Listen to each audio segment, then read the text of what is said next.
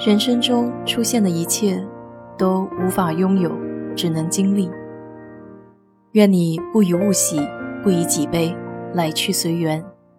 我是 DJ 水色淡子，在这里给你分享美国的文化生活。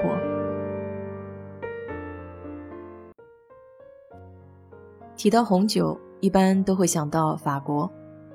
其实，美国加州也是葡萄酒的盛产地。尤其是赫赫有名的纳帕谷。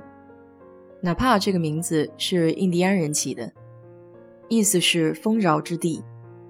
早在上千年前，就有土著印第安人居住在纳帕河的两岸，他们称自己为 Camus，在此以渔猎为生。后来，欧洲殖民者入侵，第一个来到纳帕的是西班牙的布道者。当时有一个重要的传播福音活动。就是加州使命。一七七九年，由 Hunipero Serra 神父领导的一群传教士，种植了第一个历史可考、具备生产葡萄酒能力的葡萄园。这些早期的葡萄藤生产的葡萄酒，仅用于圣礼仪式，或是传教士的日常餐酒。最初种植的不是特定的葡萄品种，它们只是田间的混合。由于教堂的使用而被称为使命葡萄。1861年，来自德国的移民 Charles Krag 创建了哪怕最早的商业酒厂。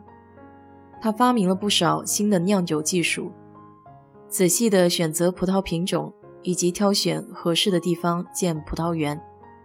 其实，任何一个地方想要酿好葡萄酒，尤其是想酿造与众不同且出类拔萃的好酒。就必须拥有其他地方所不具备的风土条件。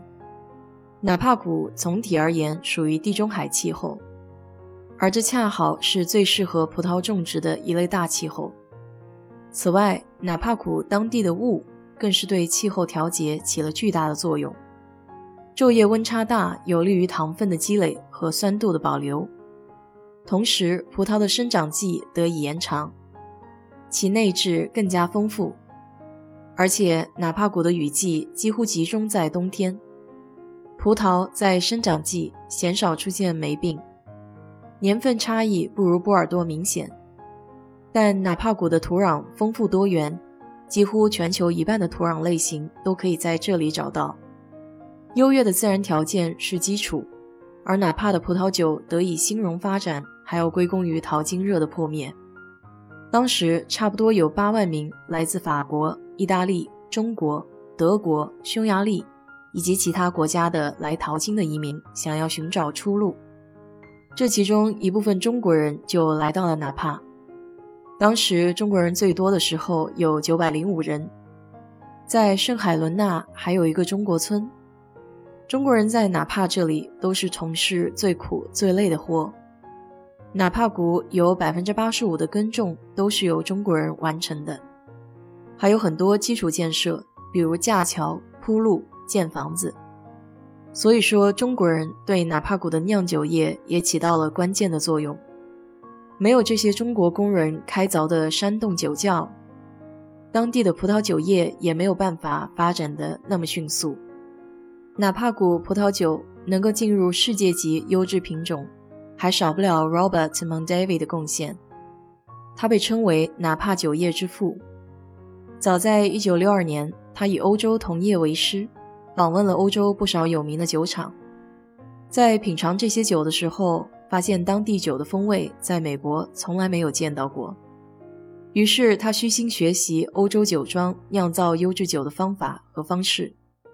在他建立 Robert Mondavi 酒厂的时候，并不是一味复制欧洲的做法，而是更多的结合了科研。酿造出具有哪怕风土特征的优质葡萄酒。与此同时，他并没有只图自己的进步和发展，还带领着哪怕地区其他酒厂的负责人一起去欧洲考察优秀酒庄，让这些酒庄庄主亲自体验欧洲实践和经验。这种带领同行一起发展的团结互助精神，正是哪怕葡萄酒精神的重要部分。在访洛期间。热情和真诚的 Robert 和一些名庄建立了友好的关系。这为他和法国波尔多的木桶酒庄成立合资酒厂 Opus One 打下了基础。这家合资酒庄的建立意味着新旧世界的握手，也意味着旧世界对新世界的认同。不过，真正让美国纳帕谷葡萄酒享誉全球的，还得归功于1976年的一场巴黎盲品会。这次活动的主办商是英国籍的 Steven Spurrier。他出生在一个富裕的绅士之家，是一位葡萄酒爱好者。三十出头的他，就花费了三十万法郎买下了巴黎的一家出售日常餐酒的酒铺，并将此改为出售优质酒的酒窖。之后，他还开办了一个葡萄酒的培训学校，聘请了来自美国的自由撰稿人 Parisha。正是 Parisha 的朋友给 Steven 推荐了美国的葡萄酒。刚开始，他还对美国酒不以为然，觉得酒精度高，还有焦味儿。后来，不断有加州的酒商送来酒样，他品尝了之后，觉得挺有意思的。于是，借着庆祝美国独立两百周年之际，他想在巴黎举办一个别样的品酒会，来对比法国葡萄酒和美国葡萄酒。